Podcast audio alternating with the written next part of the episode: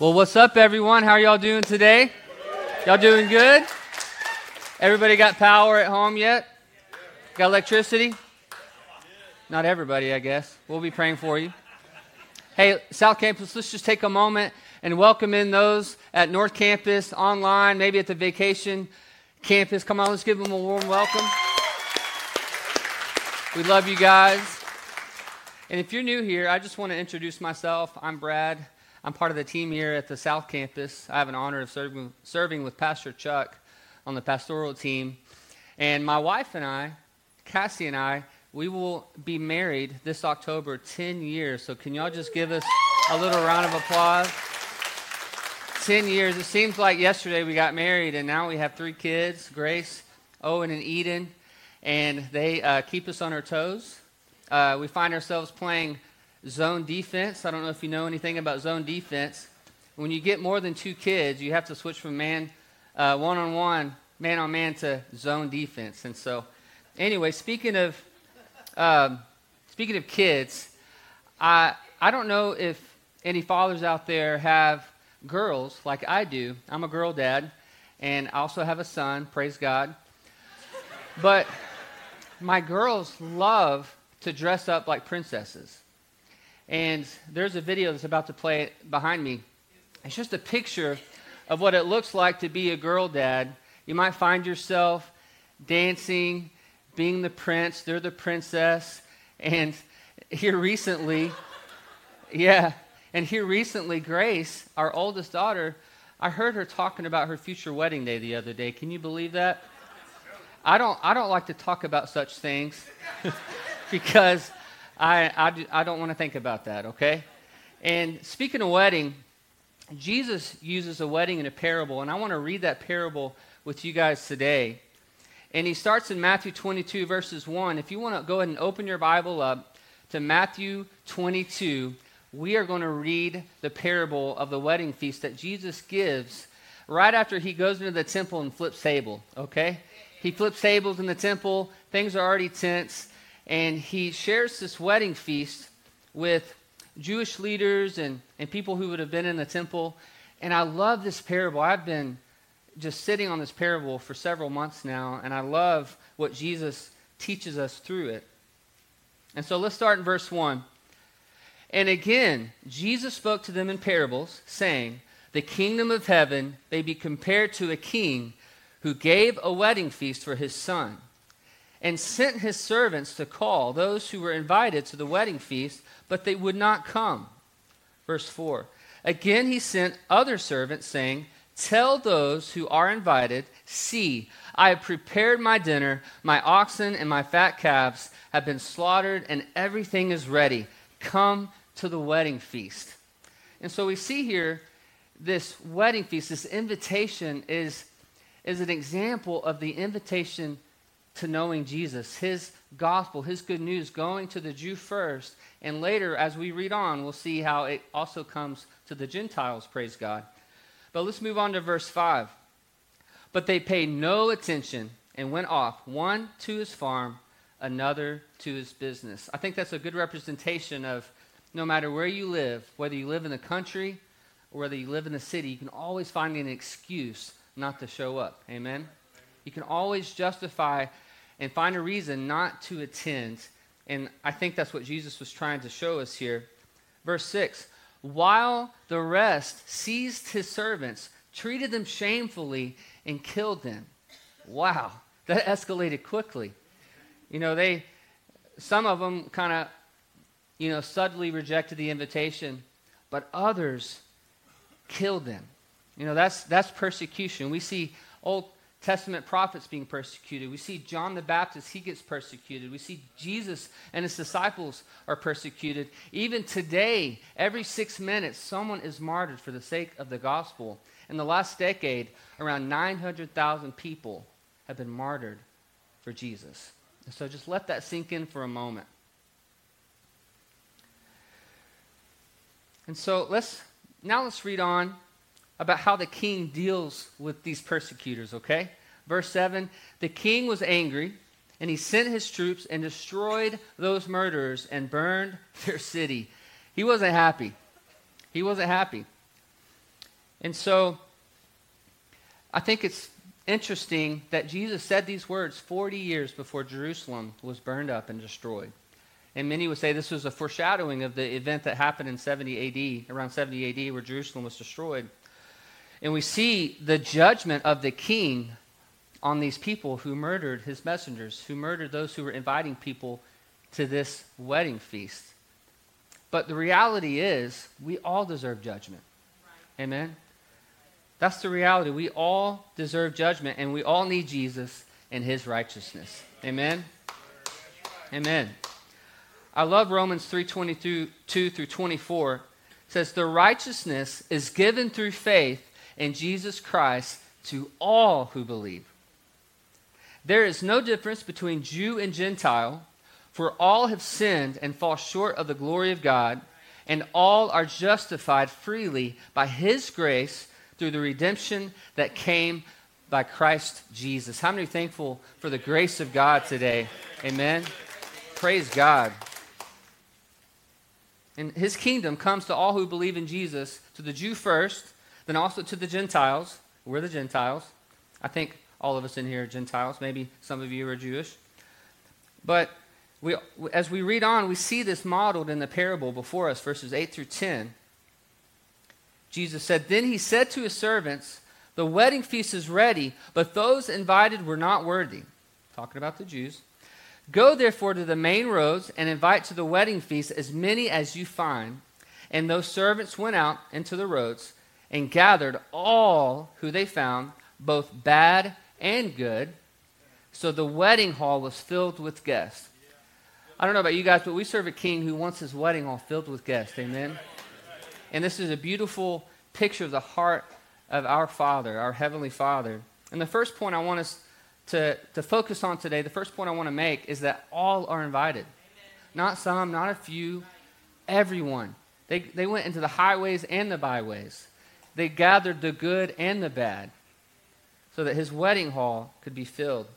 So we see that the invitations to the wedding go out to all, both good and bad, Jews and Gentiles. All are invited, but not all respond. And when before my wife and I got married, before our wedding day, you know, we, we spent hours upon hours upon hours creating these wedding invitations, sealing them with wax.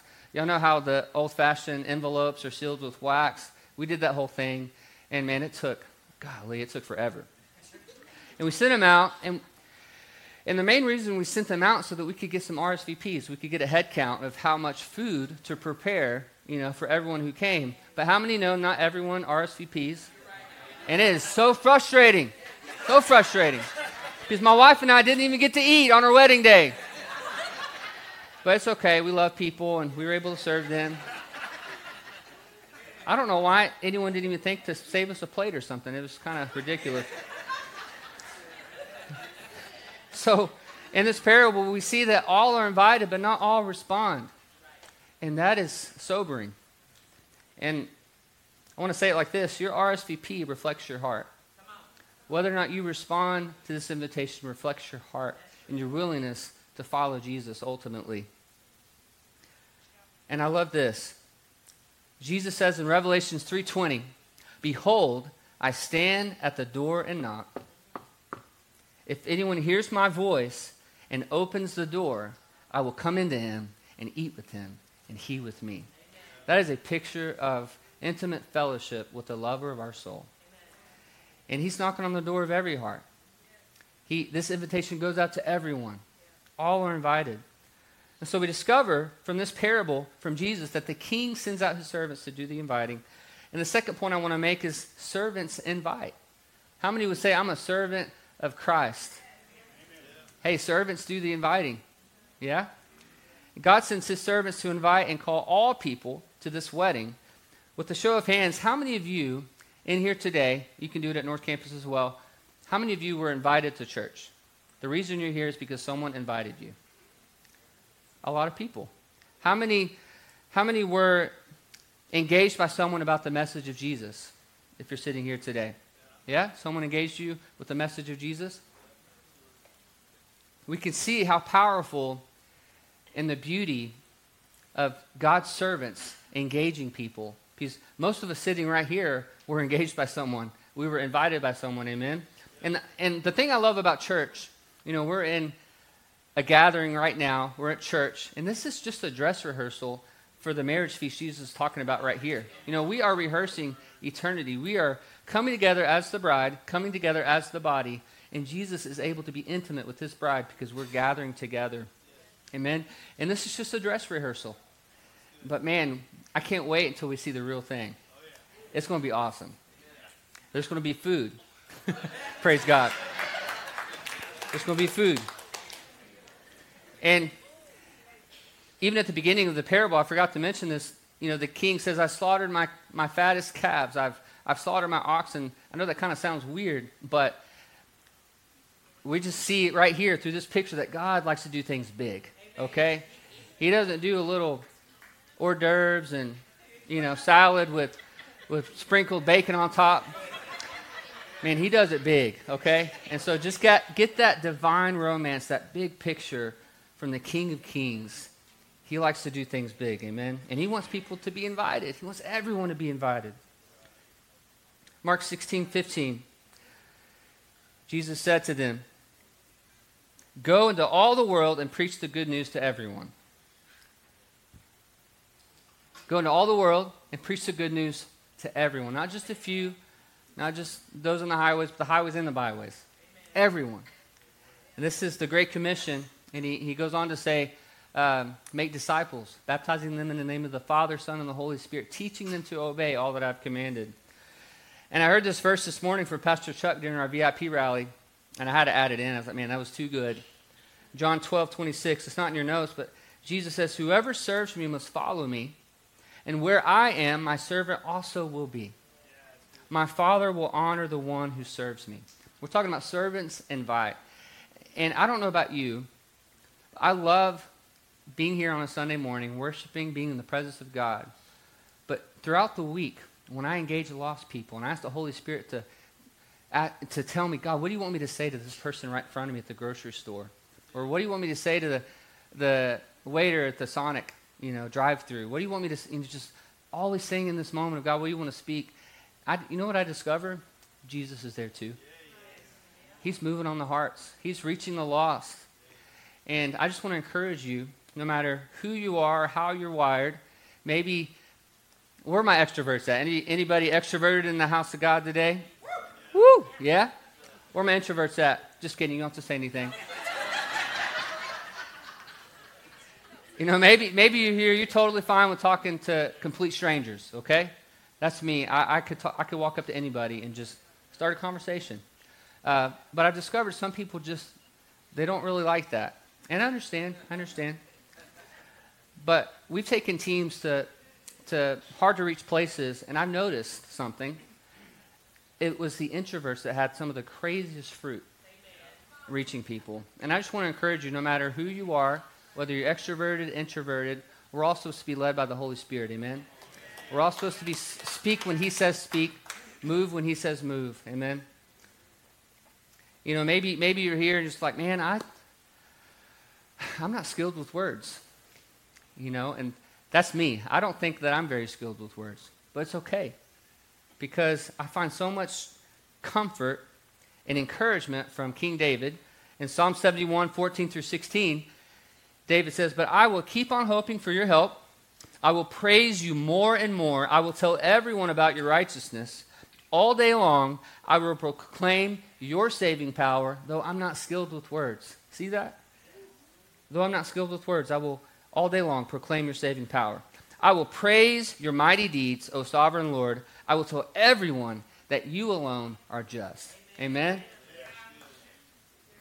So that's a good reminder for us. Whether you feel like you're skilled with words or not, you can proclaim his saving power all day long, no matter who is in front of you. Amen. Amen. Romans 10 14 through 15. How then can they call on the one they have not believed in? And how can they believe in the one of whom they have not heard? And how can they hear without someone preaching to them? And how can anyone preach unless they are sent.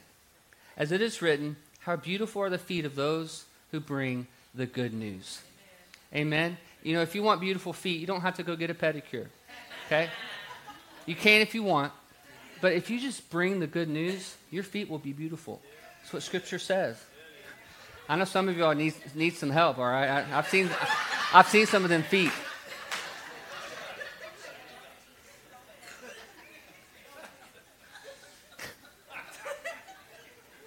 But how can the person at Sonic believe in the one whom they have not heard? How can the woman behind the cash register at Albertsons know about Jesus if no one tells her about Jesus? You know, we got to remind ourselves that we're God's plan A in reaching the lost, bringing the gospel to the lost, inviting them to this awesome, grand wedding feast. Amen? All right, let's wrap up the story from Jesus. I want you to brace yourself because if you haven't noticed the tension yet, it's about to get a little bit more tense, okay? Verse 11. But when the king came in to look at the guests, he saw there a man who had no wedding garment. Everybody say, uh oh. Verse 12. And he said to him, Friend, how did you get in here without a wedding garment? He was speechless. Then the king said to his attendants, Bind him hand and foot, cast him into the outer darkness. In that place there will be weeping and gnashing of teeth. For many are called, but few are chosen. This is kind of hard to understand. Did the king just have it out for this guy? Come on, man. You're going to cast a dude out because he had the wrong clothes on? Why? It kind of seems like the king's a jerk, doesn't it? Casting this guy out because he didn't have wedding garments.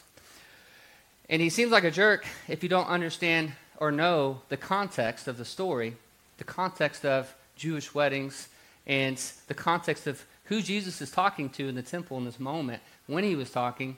So Jesus is in the temple. Again, this is right after he flips tables, okay? So it's already tense at the temple. Uh, he's talking to Jewish leaders, religious leaders, uh, people who would have been in the temple. Um, this is days before he dies on the cross. And so we're getting close to that, okay? And the, I don't know if you guys knew this, but I found this out last year that in ancient Jewish wedding culture, the bridegroom always provides wedding garments to every guest who comes to the wedding. And so I think this guy was speechless, not because he couldn't find anything to wear. Maybe he was speechless because he was given wedding garments, but he didn't put them on. Or he slipped in the back door or something. Okay? It's one of those two. It doesn't say.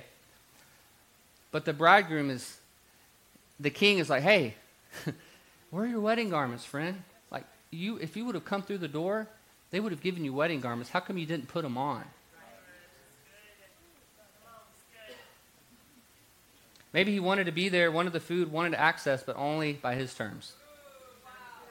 Yeah?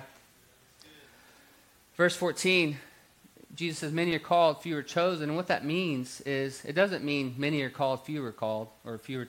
You know, it means Many are invited. Everyone's invited, but only a few actually choose to follow Jesus. If you, start, if you study it out in the Greek, you'll see that meaning coming out of those words. Many are invited, many are called, but few actually choose to follow Jesus. Remember, we got to remember who Jesus was talking to. He's talking to religious leaders who thought their Jewish social status got them to heaven, or their righteous deeds would get them to the wedding feast. And Jesus is saying, no, Nothing can get you to the wedding feast except the garment. The garment qualifies us.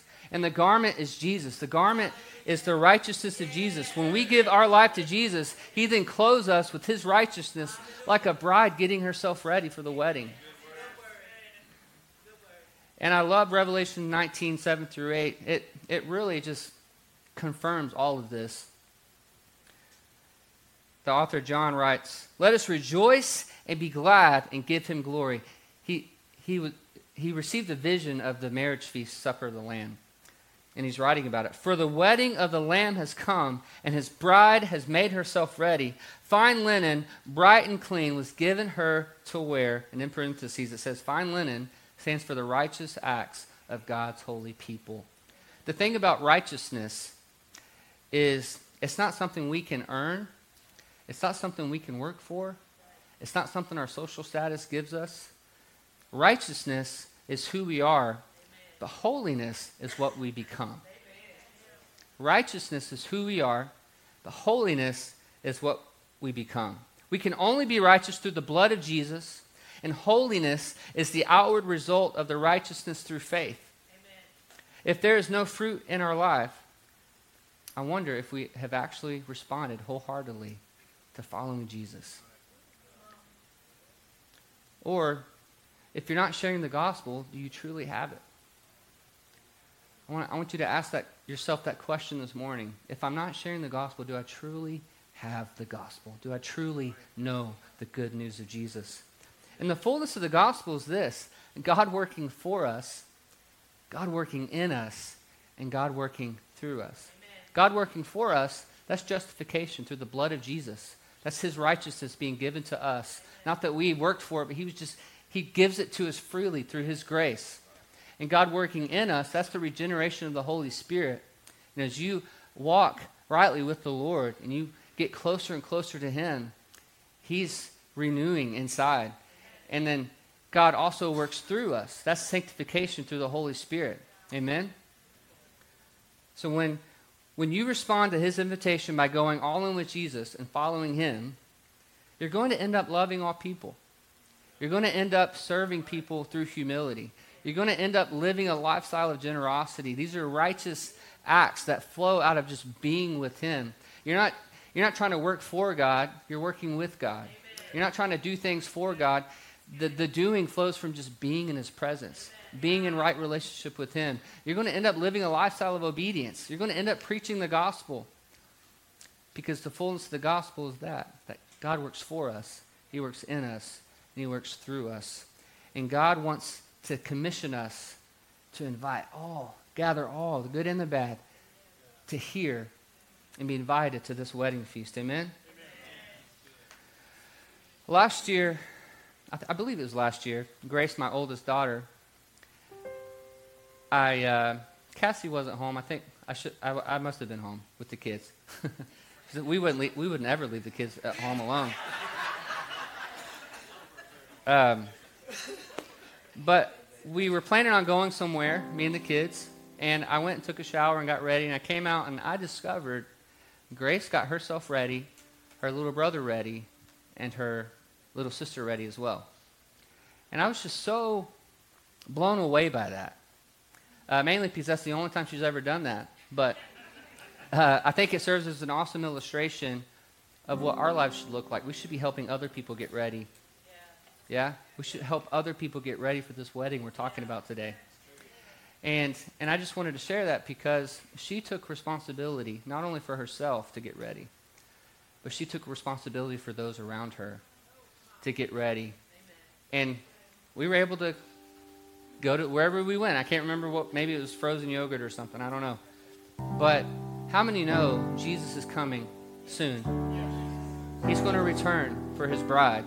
Yeah? And my question to you is are you ready for the wedding feast Jesus is speaking out, speaking about? Does the thought of Jesus coming scare you or excite you? And that'll help you kind of know what your RSVP uh, status is? Are you helping others get ready as well? You know, Jesus, the bridegroom, is coming, and that should excite us. And if it doesn't, I'm going to lead you in prayer later because I want all of us to be excited about the coming of Jesus. There's this phrase that the disciples and apostles used to say. It means Maranatha. It, it means the Lord's coming. Lord, come. It's it's, hey, everyone, the Lord is coming, but I'm, I can't wait for him to come. He's coming. And, and we should be excited. Your Heavenly Father is inviting all to this wedding feast. His Son, Jesus, provides the wedding garments. I'm not talking about cheap linen garments. We're talking about the most valuable garments that money and good works can't buy. Amen?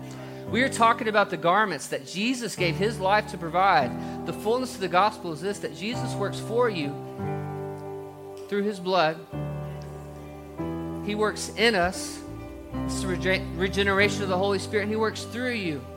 This is sanctification. In other words, for God invites us, he woos us, He gives us the gift of righteousness as garments, the passageway to be grafted in with His pre existing bride and purchased by the blood of His Son, Jesus Christ. And secondly, we RSVP to that invitation by watching and waiting for our bridegroom. My question to you is Who are you in the story we read today? Maybe you're the friend who hasn't put on the wedding garments yet. You've been invited, but you haven't RSVP'd. If you're not sure that you're ready for his return, I want to give you that opportunity right now to respond to Jesus, whether you're online, whether you're North Campus. If that's you, will you please raise your hand so that I know that the Holy Spirit is working on your heart so I can lead you in prayer? And if that's you, let's just pray together. Repeat after me. Heavenly Father, I thank you for your Son, Jesus who is knocking on the door of my heart right now. And I say, Come in, have your way in me. I choose to follow you all the days of my life. In Jesus' name, amen. Come on, let's celebrate those who gave their life to Jesus.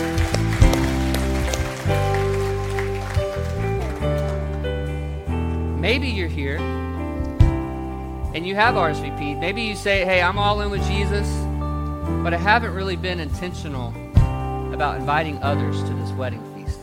I've not really been on mission for Jesus. Guys, there are lost people all around us. They are lost and they are going to hell, and God wants us to be His plan A in reaching the lost and gathering all, the good and the bad, inviting them to this grand wedding feast. Amen. And if you want to live a life that's on mission for Jesus, gathering as many as you can if that's you, I just want you to stand right now. How about we just all stand as I pray for us today? God, we thank you, Lord, that you are a big God. We thank you that you are King of Kings and Lord of Lords. And God, that you like to do things big, Lord. We thank you, Father, for your great love for us and sending your Son to die on the cross for our sins, living a life we should have lived and dying a death that we should have died. And we thank you, God, for this beautiful opportunity to be your plan A in reaching the lost for your kingdom, for your gospel. And so, Holy Spirit, I pray that you would stir a fire in each one of us, God, to walk and carry the good news to every single person we can come across. In Jesus' name, everybody said, Amen.